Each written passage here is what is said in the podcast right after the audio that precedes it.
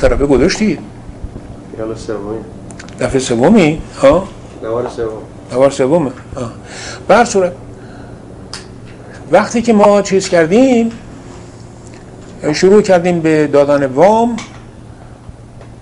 یک استقبال فوق‌العاده زیادی از طرف افراد شد و عده زیادی اشخاص آمدن تقاضا کردند. اوایل امر البته بعضی هاشون مایوس بودن از اینکه وام بهشون داده بشه و چهار درصد باشه و از این حرفا، ولی چند تا که داده شد دیدن نه، مطلب جدیست و میتونن تقاضا بدن و چهار درصد وام یه فاور بزرگی بود برای صاحب کارخانه و کار به جای رسید که ما قند و نساجیمون به سلف سفیشنسی رسید، یعنی دیگه خود, مق... خود اکتفا... کفایی رسیدیم که دیگه اعلان کردیم که وام نساجی و وام قند دیگه داده نمیشه. تا به اونجا رسیدیم کار. یادم است که ما در این مراحل که بودیم هنوز وزارت کشاورزی آیین‌نامه کارشو که وام چجور بده و چکار بکنه و فلانها که چیزی به موازات ما عمل بکنه نکرده بود هنوز. شمشی آموزگار وزیر کشاورزی نه خیر، اون چیز اخوی بود. عرض کنم یه روز اعلیحضرت من رو احضار فرمودن و رفتم خدمتشون، گفتن تو داری تمام اعتبارات رو چیز میکنی و من رو مصرف میکنی که گفتم قربون همش که میاد در شورا و خودتون میبینید دیگه، اگه چیزیش ایرادی داره که خب رد بشه، تصویب نشه فلان ها، حرفی نیست. فرمودن نه، من منظورم این است که باید یه چیزی هم بخواه برای کشاورزی بذارید. گفتم خب هر جوری هم میفرماید همونطور چیز بخواه. فرمودن اولا یک بانکی من میخوام تأسیس بشه. این بانک رو هم باز پروژهش رو چیز آورده بود، یه ابتهاج، بانک صنعتی. البته این کار رو ابتهاج کرده بود که باز دو مرتبه دست بندازه روی اعتبارات مربوط به صنایع و این بانک که تأسیس بشه دولت باید یه شصت میلیون تومان بهش کمک بکنه. شصت میلیون میذارید اینجا کنار، شما هم تا سیصد و پنجاه میلیون بیشتر دیگه جلو نرید برای اینکه بقیهش بمونه برای کشاورزی. خودم خلا در این گیرودار بودیم که طرح بانک صنعتی رو ابتهاج آورد. طرح بانک صنعتی رو یه جوری نوشته بود که همه اختیارات میرفت به سازمان برنامه. البته معایب دیگری هم داشت این طرح و اون این بود که اختیارات وسیعی به خارجی ها داده بود. یادم اون لازار فرر و اینها شریک بودن و اینها مدیر عامل تعیین بکنن، نمیدونم هر کاری انتخاب و انصاب و افراد و چه و فلان ها و بعدم استفاده از اعتبارات دولت و همه چیزها یه جوری بود که خیلی خارجی ها از این میتونستن حتی سوء استفاده حتی بکنن. این طرح رو که آوردن در شورا من مخالفت میکردم، ولی هر دفعه یک ایرادش رو فقط میگفتم، همه ایرادات رو یه جا نمیگفتم. خب تصدیق میکردن که این ایراد وارده و برمیداشت ابتهاج اینو میبرد که اصلاحش بکنه، دو مرتبه بیاره. خب برای اصلاحش دو مرتبه باید با اونها مذاکره بکنه، چون این با موافقت خارجی ها بود، اونها باسی که شرکت بکنند و چه اونها اداره کنند و از این حرفا. خلاصه این کار چندین ماه طول کشید. هر دفعه می آورد من یه ایراد می گرفتم و می گفتم که اینجاش باید اینطور باشه، به این دلیل به این دلیل، این همه تصدیق می کردند و ابتهاج باز برمی داشت می برد و بعد از دو ماه یه ماه دو ماه بعد می آورد که با اونها مذاکره کرده بود، دو مرتبه مطرح می کرد، یه ایراد دیگه می گرفتم. و من این کار رو مخصوصا برای این میکردم که اعتباراتی که در اختیار ما هست اینها نره به سازمان برنامه و ازش استفاده برای صنایع بکنه. جایی میرفت به سازمان برنامه، اون وقت ممکن بود مثلا برای راهسازی، برای سدسازی و برای کارهای دیگه ازش استفاده بشه. و اون چیزی که من علاقه داشتم بهش که مسئله صنایع بود از بین میرفت. یه روز علاحضرت باز من رو خواستند و گفتن که بس دیگه از این مخالفت هایی که میکنی، دیگه بیش از این مخالفت نکن، برو خودت این نمایندگان لازار فرر اینها رو همه رو بخوا، اونجوری که دیگه ایراد نداره باشون صحبت بکن، قرارداد رو امضا کن، بعدم ببر مجلس، خودت هم مأموری که از مجلس بگذرونی. چشم. خواستم اون نمایندگان رو یه تغییراتی در اسا... اون اساسنامه بانک اینها نوشته بودن دادم و رفتم به مجلس دادم و و از مجلس و سنا هم خودم گذروندمش گذروندم و همین بانکی که بعدا شد بانک توسعه صنعتی مدنی، همین توسعه صنعتی مدنی رو اینو چندین ماه بنده عقبش انداخته بودم برای این اختلافی که با آیه ابتهاج داشتیم. البته میدونید من فکر میکنم که ابتهاج سوء نیتی نداشت، اما به قدری معتقد به خارجی بود و میل داشت که کارها رو با نظر اونها انجام بده و خیلی دستباز با اونها رفتار میکرد، با حالی که با ایرانی ها خیلی شدید عمل میکرد همیشه. و بعد هم میخواست تمام اختیارات متمرکز در سازمان برنامه بشه که با این کار بنده البته موافقت نمیکردن. البته باید بهتون بگم که خود ابتهاج به من خیلی اعتقاد داشت و همون موقعی که من در سنا بودم او آمدش به سازمان برنامه به وسیله دشتی و چند نفر از دوستان سنا، سناتور من از من خواهش کرد که من از سنا بیام بیرون و معاون او باشم برای کارهای اجراییش. من قبول نکردم، گفتم ما اینجا من وضعم مطمئن است و اینها، و سه سال که قطعیه، شش سالش هم احتمالی این است که نمیام اونجا. من قبول نکردم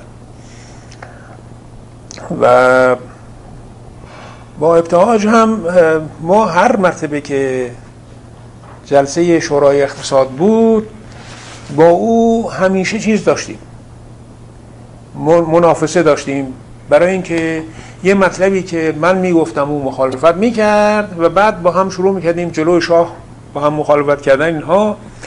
و به علت اینکه یه قدری عصبانی بود زود از کوره در میرفت، یه مطالبی میگفت که همه را ناراحت میکرد، خودش هم ناراحت میکرد و اون وقت به او دیگه نظر مساعدی نبود به این جهت. به هر صورت کار بانک رو بنده خودم از مجلس گذروندم و قرار شد که تشکیل بشود و تشکیل شد و فلان ها. اتفاقا موقعی آماده افتتاح بود که اقبال رفته بود به امریکا برای یک ماه و من کفیل نخست وزیری بودم و قرار شد که من خودم بانک رو افتتاح بکنم. بانکی رو که چند ماه مخالفت کرده بودم، عقبش انداخته بودم، مأمور شدم هم خودم به تصویب برسانم و هم بعدم خودم افتتاحش بکنم. البته اول من همیشه ناراحت بودم از این بانک از جهت اینکه شصت میلیون تومان از اعتباراتی که در اختیار وزارت صنایع بود اینو برده بود به اونجا، ولی بعد اعتبارات دیگری که اونها از خارج آورده بودند و سرمایه‌ای که از افراد گرفتند و اینها، یکی از عوامل مهم توسعه صنایع کشور همین بانک توسعه صنعتی اینها شد که من خودم قریب پانزده سالم رئیس هیئت مدیرش بودم. و خوب یادم است که در خیابان الیزابت یه ساختمانی اونجا اجاره کرده بودند و مدیر عاملش هم یه هلندی بود. اول کار آیه سمیعی معاون او بود. بانک اونجا افتتاح شد و و شروع کردن به کار. با آقای ابتهاج متاسفانه ما در هر جلسه شورای اقتصاد منافسه داشتیم و ناراحت بودیم از هم هر دومون و او از این که من اختیارات صنعتی رو در واقع به کلی ازش گرفتم ناراحت بود و من از این که او میخواست صنایع ببره در سازمان برنامه ناراحت بودم. الا اختلاف دیگری با هم نداشتیم، شخصی چیزی در بین نبود. یه جریانی مثلا پیش آمد راجع به کارخانه کود شیمیایی در شیراز، نمیدونم اینو قبلا گفتم نگفتم، ایشون مفصل از دید خودشون گفتن ولی شما چیز نمیدونم نگفتم. آقای ابتهاج قصد داشت که یک کارخانه کود شیمیایی در خوزستان بگذاره و ظرفیتش هم هشتاد هزار تن بود. بنده کاری به کار اون کود شیمیایی ها نداشتم تا یه روزی اعلیحضرت یک پیشنهادی بود مال یک شرکت انگلیسی راجع به گاز حوزه فارس به من دادن که اینو مطالعه بکن ببینین قابل عمل هست نیست. اینها ما بررسی کردیم، معلوم شد که پیشنهادشون این بود که گاز رو بیارن به شهر شیراز و سوخت شیراز رو در واقع تأمین بکنن. برآوردی که کرده بودیم میزان مصرف گازی که اونجا در شیراز ممکن بود باشه تکافو نمی کرد از اینکه اون لوله کشی و خرج لوله کشی و سرمایه گذاری ها اینها رو استهلاک بکنه و اینو بنده به این صورت گزارش دادم به عرض اعلیحضرت رسوندم. بعد از چندی پیشنهاد آمد که بعضی از کارخانجات اونجا رو ممکن است که به جای نفت گاز بسوزانن، اون وقت مصرف گاز بالا میره و چون اون وقت گازها همه سوخته میشد در هوا و هدر میرفت، هیچ چیز نداشت. طرحی که دو مرتبه به من دادن بررسی کردیم ما و با اضافه شدن کارخانه سیمان و یک کارخانه کود شیمیایی اگر که مصرف گازش زیاد از نصب بشه اون وقت پروژه یه طرح اقتصادی خواهد بود.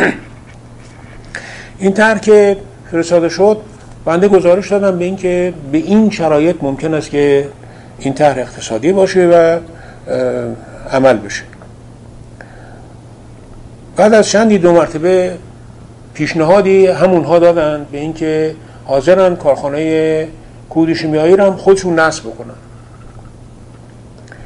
وقتی که طرح رو به بنده دادن اعلیحضرت فرمودن با خودشون صحبت بکنید و اینها، بهشون گفتم ها من هیچ اعتبار ندارم، پولی که کارخانه بخرم و یه کارخانه کود شیمیایی نصب بکنیم همچی پولی وزارت صنایع نداره، ولی من یه کار میتونم بکنم و اون این است که شما اگر سرمایه لازم رو با ریسک خودتون از خارج بیارید و طرح رو به صورت قاطع نهایی در بیارید که ما بررسی بکنیم که قابل عمل باشه، من در حدودی میتونم به شما از محل پشتوانه اسکناس به شما وام بدم، ولی این وامی که به شما میدم بایستی که گارانتی بانکر برای بازپرداختش به من بدید. من به کارخانه کار ندارم، چون کارخانه در واقع چیز با سرمایه شما شروع میشه و اینها، ولی چه خواهد بود و چه خواهد شد و فلانهاش من اطلاع صحیح ندارم و علاوه گارانتی بانکر از شما میخوام. اینها رفتند و بررسی کردند و گفتند ما حاضریم که سرمایه خودمون بیاریم خودمون نصب کنیم به شرط اینکه تا سرمایه‌ای که گذاشتیم مستهلک بشه گاز به ما همجون مجانی داده بشه. این امتیاز رو البته داشته باشیم. البته اون وقت چون گاز سوخته میشد در هوا و هیچ مصرفی نداشت این موافقتش خیلی سهل بود.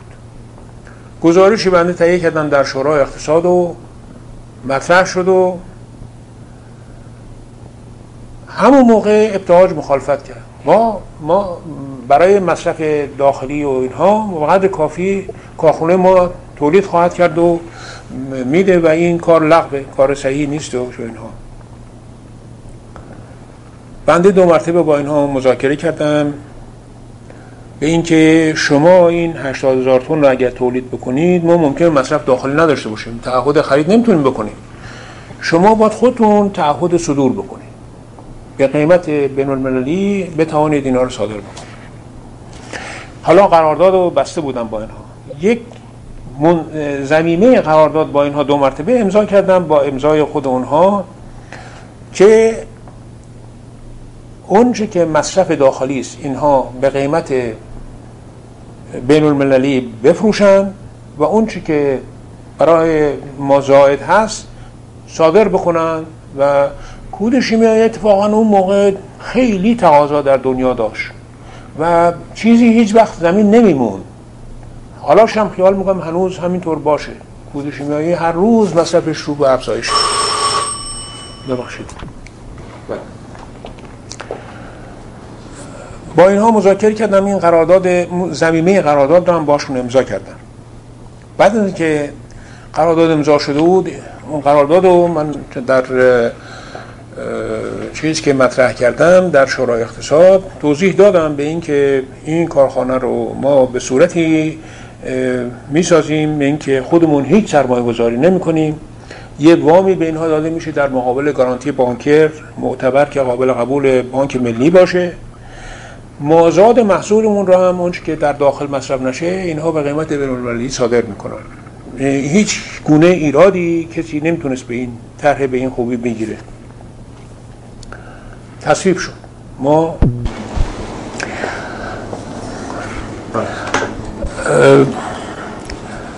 بعد از اینکه قرارداد رو ما با این طرف ها که انگلیسی و فرانسوی بودن، دو کمپانی شرکت دو, کم دو کمپانی انگلیسی و فرانسوی بود امضا کردیم، بنده رو اعتمادی که به تمام قرصکاری هایی که کرده بودم داشتم که از هر لحاظ این طرح غیر قابل ایراده، یه نسخه فرستادم برای آیه ابتهاج، گفتم که طرح قرارداد چیز رو ما بستیم و میفرستم برای اینکه اگر نظری دارید، هنوز عمل شروع نشده، اگر نظری دارید بدید.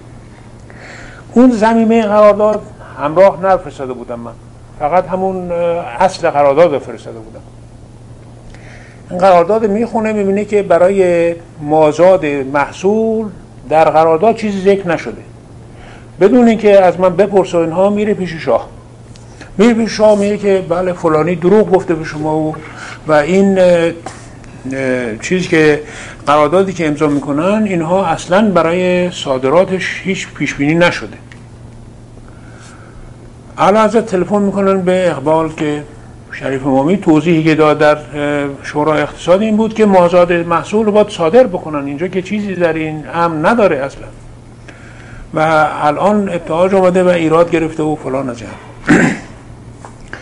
به اقبال گفتم که شما پنج دقیقه صبر کنید، من رونوشت ضمیمه قرارداد رو براتون میفرستم، اون با یک نامه مشعره برای این است که مازاد محصول رو با قیمت بین المللی صادر بکنن که هیچ محصول کود شیمیایی این رو زمین نمیمونه. فرستادم برای چیز اونم بلافاصله فرستاد برای علاجم. علاجم از این بابت خیلی ناراحت شدن که این مرد چه اینقدر لجبازی میکنه و این کار به هیچ گونه ایرادی بهش نیست، چرا هی پافشاری میکنه و پامش میاد اینجا که دروغ گفتن راست گفتن فلان، این حرفا چیه؟ خلاصه دستور میدن که ابتهاج رو توبیخ بکنن و اینا رو دیگه آیه اقبال به من گفت گفت اعلیحضرت فرمودن که به رئیس دفتر اون وقت آقای پیرمردی بود اسمش حالا یادم میاد بعد بهتون میگم، به او بگید که ابتهاج رو توبیخ بکنن. بله. گفت من فوراً تلفن کردم گفتم یه توبیخ تندی بنویسید برای ابتهاج، اعلیحضرت فرمودن که خودشونم بعدم ابلاغ شد بهش، این کار به اونجا رسید و ما کار رو شروع کردیم و اونها مراقبت دقیق هم نمی کردن که این جریان گردش کار کاملا طبق برنامه پیش بینی شده باشه، عقب نیفته، هیچ پیش آمدی نکند که اسباب زحمت بشه. ضمناً کار دیگری که بنده کردم این بود که محل کارخانه رو که میخواستن انتخاب بکنن که با در فارس باشه و یه جای باشه که آب هم داشته باشه و فلان ها، اینا بررسی کردن، یه نقطه‌ای رو روش دست گذاشتن که اونجا آب هست، کوه سنگ آهک هست و زمین کافی برای اینکه کارخانه رو نصب کنن بین کوه و دشت رودخانه کور هست. و بررسی کردیم، اینجا متعلق به آقای معدل بود، معدل شیرازی. معدل شیرازی با من دوست بود. بعد خواستمش، گفتم که ما احتیاج داریم به اینکه اونجا یه کارخانه کودشیمیایی بذاریم، این باعث آبادی تمام اون محل و فارس، همه فارس و اینها خواهد شد. تو هم که علاقه‌مندی به آبادی فارس اینها، زمین اینجا رو به ما دیگه پول نگیر از همون، مجانی بهمون بده. الان مقدارش یادم نیست ولی یه مقدار چندین هکتار زمین لب در چیز که قیمت خیلی حسابی داشت اینها به ما مجانی تقدیم کرد، به وزارت صنایع داد که از بابت زمین هم ما پولی اصلا ندادیم. کارخانه شروع شد به چیز به ساختن و پیشرفت کرد و مشغول چیز بودن. مصرف کود شیمیایی اون وقتی که ما این صحبت ها رو میکردیم در ایران بود دو هزار تن. سال بعدش در اثر تشویقی شد و فلان ها شد چهار هزار تن، بعد شد شش هزار تن، بعد شد دوازده هزار تن، بعد یه مرتبه بیست و پنج هزار تن و همینجور اضافه شد که یه مختصری که میگذشت اصلا همه هشتاد هزار تن ممکن بود که در داخل کشور اصلا مصرف بشه، دیگه هیچ احتیاجی به چیز نبود، این صادرات داشته باشیم نبود. بعد هم مثل این که بعد از من توسعهش دادن اونجا رو اصلا. باری کارخانه که شروع کرد به کار، اینها دیگه از ساختن کارخانه توی اهواز نمیدونم منصرف شدن یا اینکه اصلا جریان کارشون طولانی بود اونقدر که دیگه به عمر خدای ابتهاج کفایت نکرد و اون کار نشد که نشد، همون یک کارخانه فقط ساخته شد. این جریان حالا پیش آمد بعد از اینکه من نخست وزیر شدم و چون مربوط میشه به کارخانه کود شیمیایی، این جاش این است که الان گفته بشه. خیلی جالبه که آقای امینی نخست وزیر شد بعد از من و شروع کرد پرونده سازی برای اشخاص مختلف و غیره اینها، من جمله برای من میخواست که یه پرونده درست بکنه. فرستاده بود وزارت کشاورزی صنایع که ببینه چه کار میشه کرد که برای من یه پرونده درست بشه. اینا اونها هم بدون اینکه بررسی بکنن ببینن مطلب از چه قراره چیه فلان ها، گفته بودن بله این کارخانه رو بدون اینکه مناقصه بدن ساختن و این خلاف قانون محاسبات و از این حرفا. و اون وکیل دعاوی که منزل امینی شب این مذاکرات میشه، این مذاکرات شو او به من گفت، زیرا دوست برادرم بود، با من آشنا نبود، با برادرم بود و تمام جریان رو به برادرم گفته بود که دیشب امینی ما رو خواست و گفتش که برید ببینید وزارت صنایع چه پرونده میشه و فرانی تهیه کرد و بدید به دادگستری. اینا را تا پرونده رو فرستادن به چیز و به, به دادگستری و جریان رسیدگی و اینها شروع بشه و اینها، امینی از کار افتاد. امینی از کار افتاد و بنده هیچ اطلاع ندارم حالا که یه همچی پرونده‌ای درست شده بر بنده در وزارت دادگستری. جریان بعد این بود که بنده رئیس سنا شدم و یه روزی از دادگستری کسی به من تلفن کرد، گفت اینجا دیوان کیفره و اسمشو حالا یادم نیست، میتونم اسمشو فکر بکنم یادم بیاد. گفت یه مطلبی است که من باید یه تحقیقاتی ازتون بکنم اینا. گفتم بفرمایید. اومد سنا و گفت بله این پرونده است مربوط به کارخانه کود شیمیایی است و اتهام شما این است که این کارخانه رو شما نصب کردید، مناقصه ندادید. گفتم شما اصلا میدونید که این کارخانه چجور به وجود آمده؟ گفت نه، در پرونده چیزی نشون داده نمیشه، ولی خب اگه هست بگید خودتون چه. گفتم که خلاصه شما میخواد بگید که دولت در این کار ضرر کرده دیگه. گفت بله دیگه، مطلب این است که دیوان کیفر وقتی وارد کار میشه که به دولت ضرر. گفتم بنده الان به شما تعهد میکنم کارخانه رو بدید به من، هر خسارتی به دولت وارد شده بنده از عهده برمیام، سند رسمی کتبی بهتون میدم که هر خسارتی به دولت از این بابت وارد شده از عهده من برمیام. گفت چطور شما هم چیکار میکنید؟ گفتم دولت اینجا پولی نداده، اصلا اینجا ما کارخانه رو با سرمایه خارجی نصب کردیم، به ضمانت بانک خارجی وام بهش دادیم، ازشون وام پس گرفتیم، بعدم تعهد ازش گرفتیم که مصرف داخلی رو بده به قیمت بین‌المللی، مازادش هم صادر بکنه. این کجاش امکان اختلاس توش ممکن اصلا باشه؟ اینا خیلی ناراحت شد و اینها و گفتش که خیلی عذر میخوام و اینها و رفت و دیگه همون جا دیگه سر ته مطلب هم آمد. منظورم این است که برای یه کاری که من اگر در طول خدمت دولتم که نزدیک چهل و نه سال من سابقه خدمت دارم، اگر یکی از کارها بهترین شاهکارهای خودم رو بخوام ذکر بکنم، یکیش همین کارخانه نصب کود شیمیایی است که با نداشتن سرمایه و بدون داشتن اعتباری یا امکاناتی بنده یک کارخانه با جور کردن عوامل خارج و داخل و غیره و فلانها و گازی که فقط سوخته میشد سابقا هدر میرفت، اینو توانستیم اونجا مصرفش بکنیم. یک کارخانه کود شیمیایی برای چیز مملکت به وجود آوردن. البته تمام دستگاه سازمان برنامه از این بابت ناراحت بودن. شرکت نفت و اینها هم که با سازمان برنامه اونایی که خصوصیتی داشتن یا دوست بودن اینها، اونها همه ناراحت بودن.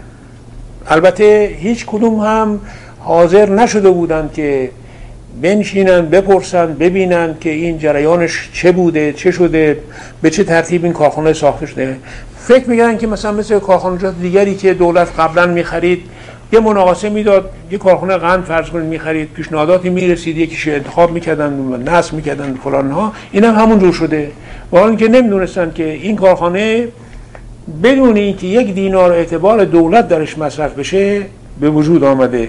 فقط کمکی که به این کار شد این بود که گازی که اونجا فروخته می‌شد داده می‌شد تا موقعی که این سرمایه اینها مستهلک نشه حساب نشد باشون.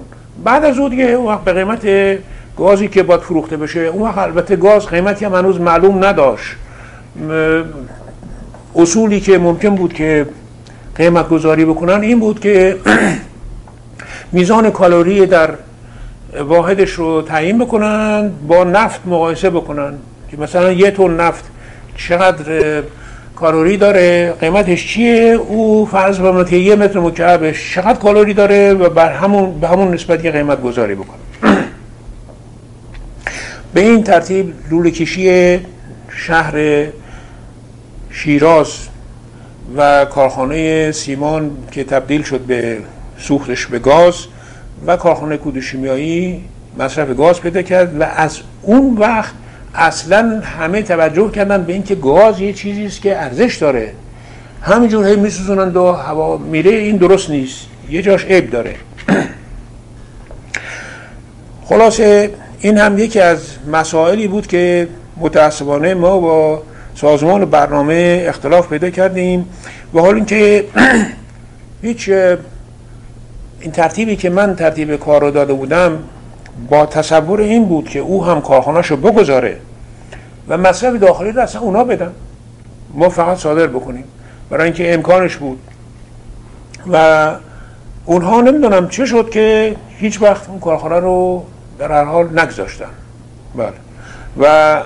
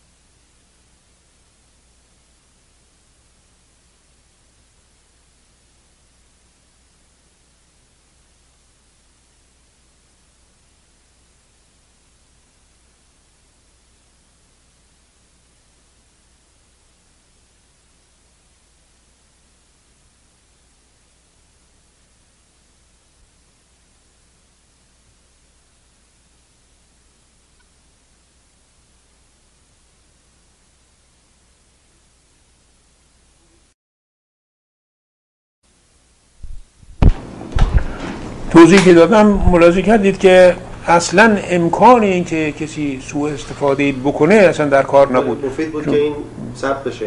بله. این اصلا اعتباری، پولی از دولت یا غیره در بین نبود که کسی بتونه ازش سوء استفاده بکنه. بعدم اصل ریشه این کار رو خود اعلیحضرت چیزشو دادن به من، طرحشو که برای لوله کشی بود از اول برای کار، که بعد منجر شد به اینکه یه کارخانه بگذارند و کارخانه سیمان هم اضافه کنند و شهر شیراز اون وقت لوله کشی صرف, صرف میکرد که اکونومیک میشد که لوله‌اش بکشن. این پیش آمد هم در زمان وزارت صنایع من پیش آمد. وقتی سلب اختیاری که از ایشون شد یا رئیس سازمان برنامه اومد زیر نظر نخست وزیر، اون اونم یه خیلی از این ناراحت بودن. این بله. اونم بالا که شما وارد بودین چی بوده که ثبت بشه؟ یک روزی اقبال تلفن کرد به من که بیاد یه کار فوری من دارم. رفتم اونجا و اقبال گفتش که اعلیحضرت فرمودن که اختیارات چیز رو بگیرید، ابتعاج رو. گفتم که بگیرن که یعنی کی بگیره و به کی داده بشه؟ اینا گفتش که اختیاراتش داده بشه به دولت. گفتم خیلی خوب، از من چه میخواد؟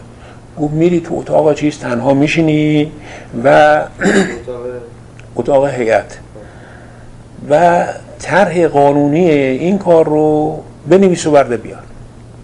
بندم رفتم اونجا، یه چیزی به نظرم یه ماده یا دو ماده نوشتم و آوردم بهش دادم، خوند و فوراً تلفن کرد به اعلیحضرت و رفت اونجا شرفیاب شد، به عرض سوند و تصویب شد. باشه، ماده رو کی نوشت؟ ما خودم نوشتم. سرکار نوشتیم. دادیم به دکتر اقبال، دکتر اقبال هم به عرض سوند. آمدش. شب هیئت داشتیم.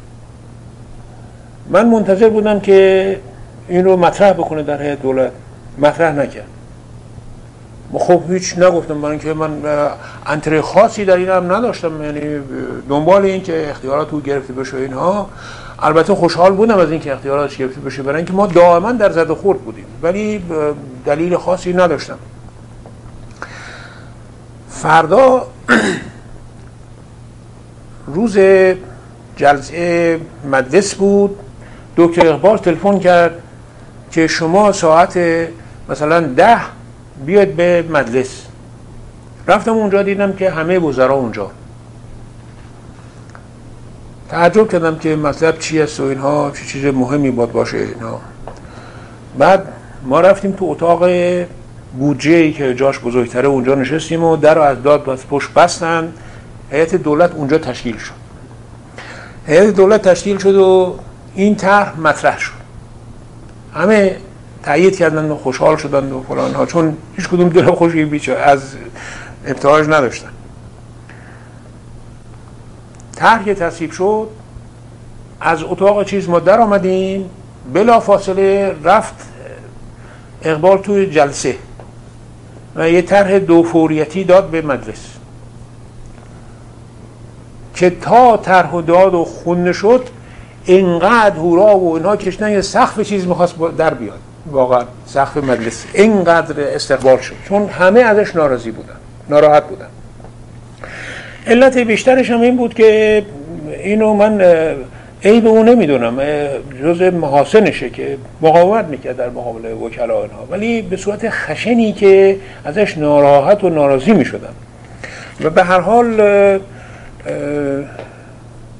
فوریت چیز مطرح شد و تصویب شد و اینها. اونجا شنیدم که سفاری نسبتی داشت با چیز، با ابتهاج، تیمسار سفاری رفته بود و با تلفنش خبر داده بود که چه نشستی که تمام اختیارات رو دارن میگیرن و تصویب داره میشه و فلان ها. فرصتی نداشت یه کاری بکنه، ولی اگر فرصت داشت جلوش گرفته میشد. همین این همه این نکته جالبش تو مثلا لازم بود که یک همچین ترتیباتی داده بشه، مثلا همچین کار ساده ای، برای اینکه نمیدونم چه فشاری پشت او بود که ملاحظه میشد از اینکه ای کاری بر علیه او بخواستن بکنن یا فلان ها. و اقبال گفتش که اگر این کار رو ما در هیئت معمول در چیز کرده بودیم درز میکرد بیرون و جلوش گرفته میشون، محال بود بشه. به این صورتی که کردیم این صورت عملی شد. و بعد شاه هم یه چند سال بعد گفت ما دو مطلب رو یادم است که گفتن که ما دیدین محرمانه موند، یکیش همین مطلب چیز ابتهاج بود که گفت ما اینو گفتیم و اینها، محرمانه این عمل شد و به جای درز نکرد. اینو خود اعلیحضرت گفته. بر صورت اون روز مطرح شد و فی المجلس هم تصویب شد و بعد اختیاراتش ازش سلب شد که به چیز داده شد، به دولت داده شد. خب اگه شو گفتن استعفا بده راحت‌تر نبود؟ نمیداد استعفا و اون نیرویی که پشتش بود اون نگهش می‌داشت. بله. حالا چه بود اینهاش هم زیادش من نمیدونم، ولی مسلماً هر وقت که به او دست میزدن هفت تا هشت تا روزنامه خارجی شروع میکرد به حمایت از او و بد گفتن به دستگاه و اینها. از زمانی که زندان بود که روزنامه‌اش هست. بله. بله. بله. اینجا اصلا اون چیز که فوت کرد هم چندی پیش اینجا تو روزنامه خوندم، اون لیلینتال لیلینتال مثلا یکی از حمات خیلی چیز او بود. البته یه روز یه گزارشی داده بود سازمان برنامه چاپ کرده، برای دولت و دستگاه‌های مختلف و فلان اینها فرستاده بود، به انگلیسی هم بود، که گزارش کارهای لیلینتال اینها بود توش، یعنی در جنوب کارهایی کرده بودن. اقبال یه نسخه به من داد، گفتش که ببین یه نگاه سرسری. من یه نگاه سرسری کردم، دیدم که مثلا در خوزستان برای سه تا تر سه دستگاه نقش برداری هوایی آورده، مثلا برای دز علاحده و برای کرخه علاحده، برای نامی طرح دیگری هم باز علاحده. و اینا خب هر کدوم که می آمدن تیاره بود بیارند و دستگاه و نفر و فلان از این حرفا. اون وقت روی کار انجام شده کاسپلاسفی می گرفتن، هرچه خرج بیشتر می شد چیز اونها بیشتر می شد. و در خوزستان به لیلینتال تنها بیش از یک میلیارد دلار پول داده شد، یک میلیارد و خورده میلیون تومان پول. من رقمش حالا حفظ نیستم، ولی بیش از یک میلیارد بود دلار. تومان دلار دلار یک میلیارد دلار پول بشه برای اون سازی، برای کارهایی که قرار بود در خوزستان بشه که اگه بررسی بکنید یک دهم اون پولی که داده شده کار نشد. و اینها نمیدونم با چی بی انصافی واقعا آمدند و این پولها رو گرفتند و بیشرمانه کاری در مقابل، یعنی البته مقدار کار کردن تردیدی نیست، اما نه در مقابل این مبلغ مهمی که بهشون داده شد. و این مسئله موجب شد که مقدار زیادی از اسناد سازمان برنامه رو هیئت نظارت تصدیق نمی‌کرد و اینا همجور مونده بود و اینا بود تا چند سال بعد، گویا موقعی که اسبی‌ها تصدی داشت اونجا هم ترتیبی داد که تصفیه شد و تمام شد. حالا که روی موضوع هستیم، مسئله بازداشتش در زمان سرکار بود یا دکتر امینی؟ ابتهاج که ابتهاج رو امینی گرفت. بله من هیچ وقت نه نه من ما چیز شخصی با کسی نداشتم هیچ وقت. بله ابت... با اینکه با امینی اینا خیلی دوست بودن و من نمیدونم که حالا چرا این کار امینی امینی البته میدونید بیباک به در دیوار میزد، هر کاری به نظرش میرسید میکرد بدون اینکه اصلا فکر بکنه صحیحه درسته نیستش عاقبتش چیه فلان از این حرفا. زمان امینی چیز شد، من هیچ وقت با ابتهاج اون چیزی که من راجع به ابتهاج میدانم، من فکر میکنم که ابتهاج از لحاظ درستی ایرادی بهش وارد نبودش هیچ وقت. من از این بابت از اون چیز هیچ وقت نشنیدم حتی. و بعد از اینکه بیکار هم یعنی از کار دولت برکنار شد و اینها کار بانکش شروع کرد، اینها پول خوبی از اونجا گیر آورد که سهام بانکشو به حجبر یزدانی خوب فروخت و یه پول یه جا گرفت ازش و سرمایه چیز داشت. ولی از لحاظ درستی هیچ وقت من راجع به او در مسائل فنی تا چه حد ایشون وارد بود یا هیچ هیچ هیچ وارد نبود. مسئله فنی مطلقا وارد نبود و همین نقطه ضعفش بود که همیشه معتقد بود که هر کاری میخوایم بکنیم یه مشاور فنی خارجی باید باشه و این نقطه ضعفش بود. مثلا یکی از مسائلی که ما با او مواجه شدیم مسئله برق تمام ایران بود. یک شخصی رو پیدا کرده بود که گویا رئیس شورای اقتصاد بلژیک بود، اسمش من حالا یادم نیست ولی میتونم فکر بکنم یادم بیاد. اون موقع خسرو هدایت هم معاون چیز بود، سازمان برنامه های هدایت ابتهاج بود و در هیئت دولت اون می آمد شرکت میکرد. قراردادی که با اون شخص بسته بودن این بود که چهار ماه در سال او هر وقت که مایل باشه بیاد به ایران و به کارهای اقتصادی مملکت رسیدگی بکنه و از این حرفا. این قرارداد که آمد به چیز بنده مخالفت کردم در هیئت دولت، البته دولت بعد همه مخالفت کردن.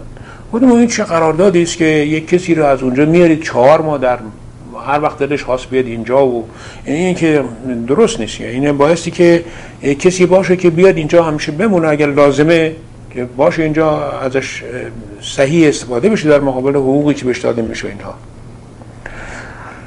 بعد هم ایشون یه طرحی تهیه کرده بودن برای تأمین برق تمام ایران. این طرح رو علاجت دادن به من بررسی بکنم. اولین مطلبی که اونجا مطرح بود این بود که اینها برق رو میخواستن به سه قران ده شی به مردم بفروشن و قیمت دولتی که به برق مردم فروخته میشد در حدود دو قران اینجورها بود. اون وقت یادمه من اولین ایرادی که بهش گرفتم بود ما این قیمت اصلا قابل قبول نیست، قیمت صرف نمیکنه برای کسی کارخانه برق خودش بذاره ارزانتر تمام میشه براش. بلافاصله بدون اینکه برادرش هم بدانه اینها به مهندس ابتهاج تلفن کردم که شما یه صورتی از کارخانه تولید برقتون مخصوص فقط همون قسمت کارخانه سیمان تهران که دارن برق تولید میکنید یه چیزی بر من بفرستید که من بدونم کیلووات ساعت برای شما چند تمام میشه. یه صورت چیز تحت نامه نوشت برای من فرستاد، به اینکه یک قران و سنار کیلووات ساعتی براشون تمام میشه. خوب یادم است که رئیس برق سازمان برنامه نیر نوری بود. نیر نوری طرح آورده بود که بیاد توضیح بده برای من فلان ها. من ازش ایراد گرفتم که این درست نیست که به این قیمت بخواد برق بپوشید اینها و بعدم این گران تمام میشه، این درست نیست، یه جاش عیبی داره. رفت و اون رئیس اقتصاد بلژیک همون که چیز بود اونو آمدش او با امامی در زن آیه امیر عباس وابیتا، او که وکیل دعاویشون هم بود در چیز در سازمان برنامه، اونو رئیس شورای اقتصاد بلژیک و با نیر نوری ستایی آمدن پیش من، خدا وزارت صنایع. طرح آوردن که بحث بکنن و هر چیزی که اونجا تصمیم گرفته بشه این در شورا مطرح بشه و عمل بشه. اونجا اون رئیس چیز خواست که مرا از میدون همون دفعه اول رد در بکنه. پرسید که شما چند وقت راجع به کارخانه برق سابقه دارید و وارد در صنعت برق هستید اینها؟ گفتم من نزدیک سی ساله در صنایع این مملکت وارد هستم و سی ساله که هر کاری داشتم من یک جنبه فنی درش بوده، همیشه هیچ وقت کار اداری صرف نداشتم و با این سابقه سی سالی که من دارم بیش از هر کسی من امکان اینی دارم که تشخیص بدم که یه طرح صنعتی مناسب هست یا نیست. شما در ایران چقدر سابقه دارید به من بگی. مون دیگه چی بگه، نداشت جوابی نداشت بده و اونها. و بعد کاغذ برادر ابتهاج بهش نشون دادم، گفتم که این چیزیست که برادر آقای ابتهاج یکی از صاحبان صنایع مهم ما است و بسیار مهندس لایقی است، این کتباً به من نوشته داده، بفرمایید ببینید اگر شما به همین قیمت بخواد بپوشید من موافقم، حاضرم صورت جلسه بنویسید امضا میکنم، اما اگر یک قران و سنا رو بخواید شما سه قران به مردم بپوشید من مخالفم. هیچ کار به جای نرسید و بیچاره نیر نوری هم از اون سمتش معزولش کرد برای اینکه نتونسته بود دفاع بکنه از این طرح و اینها، و حالا که اون تقصیر نداشت بیچاره. اونا هم رفتند و اون مردکم چون برای این کار معلوم شد آمده بود که یک فروش کلی، و بعد شنیدم که بین بلژیک و فرانسه و آلمان و ایتالیا و انگلیس اینا یک کمبینزونی شده است که برق ایران رو اینها همه با هم بفروشن که رقابتی هم در کار نباشه.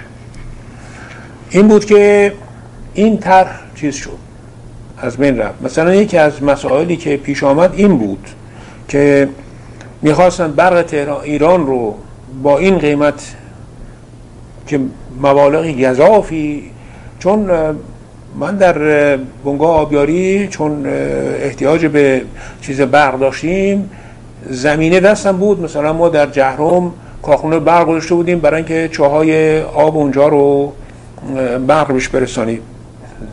کیلوواتی در حدود مثلا هشتاد یا صد تومن یادم است که کیلوواتی انساله میشد برای نصب، و اینا مال اینها چند صد هزار تومن میشد. یه رقم های عجیب غریب بود که هیچ اصلا قابل قبول نبود به هیچ صورتی. از این مسائل بین ما، حالا همه جزئیات همه مطالب یادم نیست، ولی اینایی که یادم هست اینا پیش می آمد که خب موجب نقار بیشتری بین ما میشد، ولی مطلب شخصی نبود، مسائل جاری مملکتی بود و نظرات گفته میشد، دیگران هم قضاوت میکردن. نه اختیار تمام با من بود، نه اختیار تمام با او. همه دیگران وزرا اینا بودن، مجلس غیر اینا که چیز میکردن. و به هر صورت ابتهاج بعد از اینکه این قانون سلب اختیاراتش به تصویب رسید، دیگه اون وقت رفت کنار رفت کنار رو بعدش هدایت هدایت شد، گویا مدتی هدایت بود و بعدم دیگران همجور آمدند و چیز بودن. بله، زمان وزارت صنایع دیگه مطلبی خیال میکنم باشه که دیگه قابل این باشه بنویسیم. البته جزئیات خیلی گوشه کنار چیزای یادم هست، فکر بکنم که بگوییم از قبیل همین مثلا برق، مال نمیدونم کود شیمیایی، نمیدونم فلانها، قند، اما اینا چیزای مهمترش هم هست که میگن که واقعا بخش خصوصی در زمان وزارت صنایع سرکار هستن به وجود اومد، قبل از اون اصلا مش بله دوست کارخونه بیشتر نبوده و نه اصلا کارخونه شخصی کم بود. همین که اصلا میگن بخش خصوصی در زمان هرچند اون تزی که بنده به وجود آوردم که وام بدیم و خودشون سرمایه گذاری بکنن، هم مردم رو به راه انداخت، هم صنعت و تولید اضافه کرد، هم شروع شد به یک نهضت در واقع صنعتی. بعد که بانک صنعتی هم چیز شد که اصلا یه مرجع حسابی با سرمایه بیشتری به وجود آمد که بانک صنعتی حالا نمیدونم شما راجع به بانک صنعتی اطلاعاتون چقدره؟ فعلا هیچ کاری نکردید؟ نکردید. حتما خرجو در واشنگتونه. بله واشنگتونه و سهم بزرگی این بانک صنعتی در ایجاد صنایع ایران داره و خود بانک هم وضعیتش طوری بود که ما بدون ضمانت دولت از خارج وام میگرفتیم و این در خارج اینقدر اعتبار داشتیم که اینا رو مطالبی که شما میفهمید، ولی تهران اگه یک چیزی بگید که مثلا ما وام میگرفتیم از خارج برای فرق نمیکنه. مثلا مثلا فرض کنید پنجاه میلیون دلار یه مرتبه به ما وام بدن بدون اینکه دولت ضمانت بکنه، خیلی اعتباره. توجه کنید چیز خیلی داشتیم. اما حالا نمیدونم بعدش راجع به سنا و ها اینها بودش. حالا وقت چی شد که این دولت اقبال رفته؟ آها. و بعدم خب یه ایرادای زیادی میگیرن که اصطلاح این تورم و وضع نابسامان اقتصادی که بعدا مجبور شدن اصلاحاتی بکنن در زمان دکتر اقبال گشاد بازی زیاد شده بود. مثلا عرض کنم که میخواد چیز بکنید که دکتر اقبال مرد بسیار درستی بود. عرض کنم که صفات خاصه او این بود که خیلی آمبیسیون داشت و مایل بود سر کاری هم که هست بمانه. البته مطلقا نسیون صحیح اقتصادی نداشت و در مسائل هیچ وقت جنبه های اقتصادی مطلب رو بهش توجه نمی کرد و زیاد هم اهل رقم نبود. مثلا اگر که موافقت میکرد به این که یه مدرسه یه جا ساخته بشه، اگه میگفتن که این پنجاه هزار تومان خرجشه، میگفت خیلی خوب بسازید. اگه میگفتن پانصد هزار تومانه، گفت خیلی خوب بسازید. اگه میگفتن پنج میلیونه، گفت خیلی خوب بسازید. هم اصل این بود که موافقت داره یا نداره به این که مدرسه ساخته بشه، رقم چه باشه اینا. بعد بهش میگفتم من که شما باید ببینید که اگر اینجا پانصد هزار تومان تا پانصد هزار تومان بیشتر خرج نمی کنن، برید مدرسه بسازید. اما اگه بیش از پانصد هزار تومانه دیگه اون وقت این نه بودجمون راه میده، نه از لحاظ اقتصادی صحیح فلان. از این مسائل اغلب ما بینمون مبادله میشد.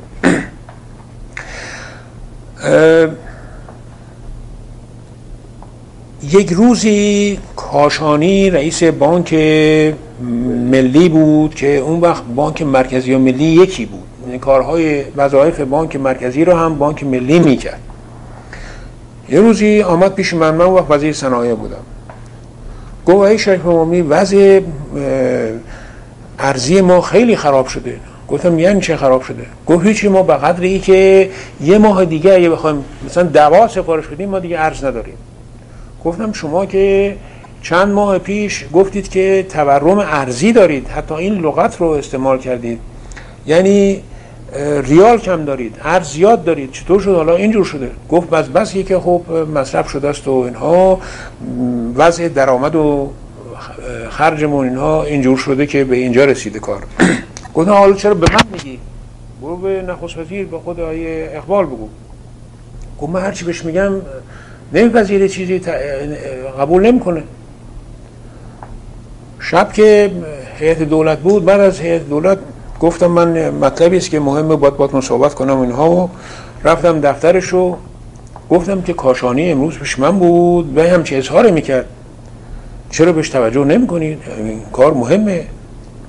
گاهی قابل کن حرفا رو، این حرفاشون اصلا قابل اعتنا نیست. یه وقت میاد میگه که ما تورم ارزی داریم، حالا اومده میگه که ارز نداریم. نه اون حرفش شاید درست بود، نه این حرفشه. گفتم آه این مسئله رقمه، بپرس که آه چقدر موجودی دارید، چقدر درآمد دارید، چقدر برآورد خرجتونه، وضع ارزیتون رو بسنجید، اون وقت میتونید تصمیم بگیرید که درست میگه، درست نمیگه، فکری باید کرد، فکری نباید کرد. در این وضع بود که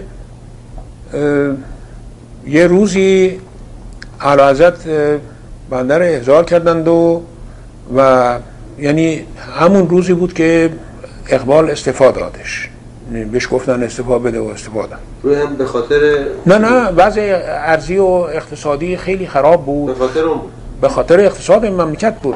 و همون موقع زمان اقبال اقدام شده بود از آی ام اف، هیئتی آمده بود به ایران و بررسی کرد به این که چه اقداماتی باید صورت بگیرد در ایران از لحاظ اینکه وضع اقتصاد مملکت سر و صورتی پیدا بکنه و در عین حال اونها هم بتوانن یک وامی بدن و مساعدتی بکنن که وضع ما تکانی بخوره. این هیئت مشغول رسیدگی بود. اواخر حکومت اقبال گزارششون رو دادن، ولی اقبال کنار گذاشتش، اون اهمیتی به این گزارش هم نداد تا روزی که استعفا داد و رفت. اعلیحضرت من رو احضار فرمودن و فرمودن که ما فکر کردیم که شما تصدی کار دولت رو بکنید. بخشید انتخابات هم مثل که جایی نقشی داشت، انتخابات کرده بود، انتخابات اعتراضاتی شده بود، اعتراضات زیادی شده بود که سرجنبانش هم همین آقای امینی بود. امینی یه دسته بود، اقبال و چیز هم یه دسته طرف بودن، علم. این کسانی که در حزب نبودن دنبال امینی بودن، اونایی که در حزب بودن دنبال اقبال بودن. و البته حزب اقبال اون وقت میلیون خیلی قوی تر بود و اختیارات زیادی در اختیارش بود چون دولت همراهش بود و قسمت اکثریت مجلس از میلیون بود و اعضای دولت و اینا. من البته عضو هیچ حزبی نبودم، من هیچ وقت عضویت میلیون هم قبول نکردم، با اینکه اقبال چندین مرتبه از من خواست که شما در هیئت هستید، همه عضو چیز شدن، شما مخابات بلان. گفتم نه، من باتون باید مذاکره کنم. یه روز شبی که هیئت تمام شد رفتم اتاقش، بهش گفتم که شما خودتون به این حزبتون اعتقاد داری؟ و خصوصی بودیم ما، چون دیدم به خود تعامل کرد، گفتم خب راستشو بگو، میدونم خودم اعتقاد ندارم، من چه اصراری دارید من بیام اونجا؟ من که بیام اونجا که فعالیتی نخواهم کرد، من اعتقاد ندارم به این حزب و من نمیام. و این بود که بنده دورم خط کشیده شده بود، من جزء حزب نشدم هیچ وقت اونجا. عرض کنم که انتخابات سرصدا روش زیاد بود که البته آقای امینی رو انداخته بود و کسی که نمیدونست که پشت پرده و اینها چیه، ولی مسئله این بود که امینی باید بیاد، فشار روی این بود که امینی باید بیاد. به هر صورت بنده متصدی دولت شدم و اولین کاری که کردم این بود که اون برنامه اقتصادی رو در هیئت دولت، در اولین جلسه هیئت دولت مطرح کردم و به تصویب رسوندم، به عرض علادتم رسوندم که این اینن تصویب شد. در اونجا پیش بینی شده بود که ما هزینه های غیر تولیدی رو کم بکنیم و یه مبلغی در حدود دویست میلیون تومان تخصیص بدهیم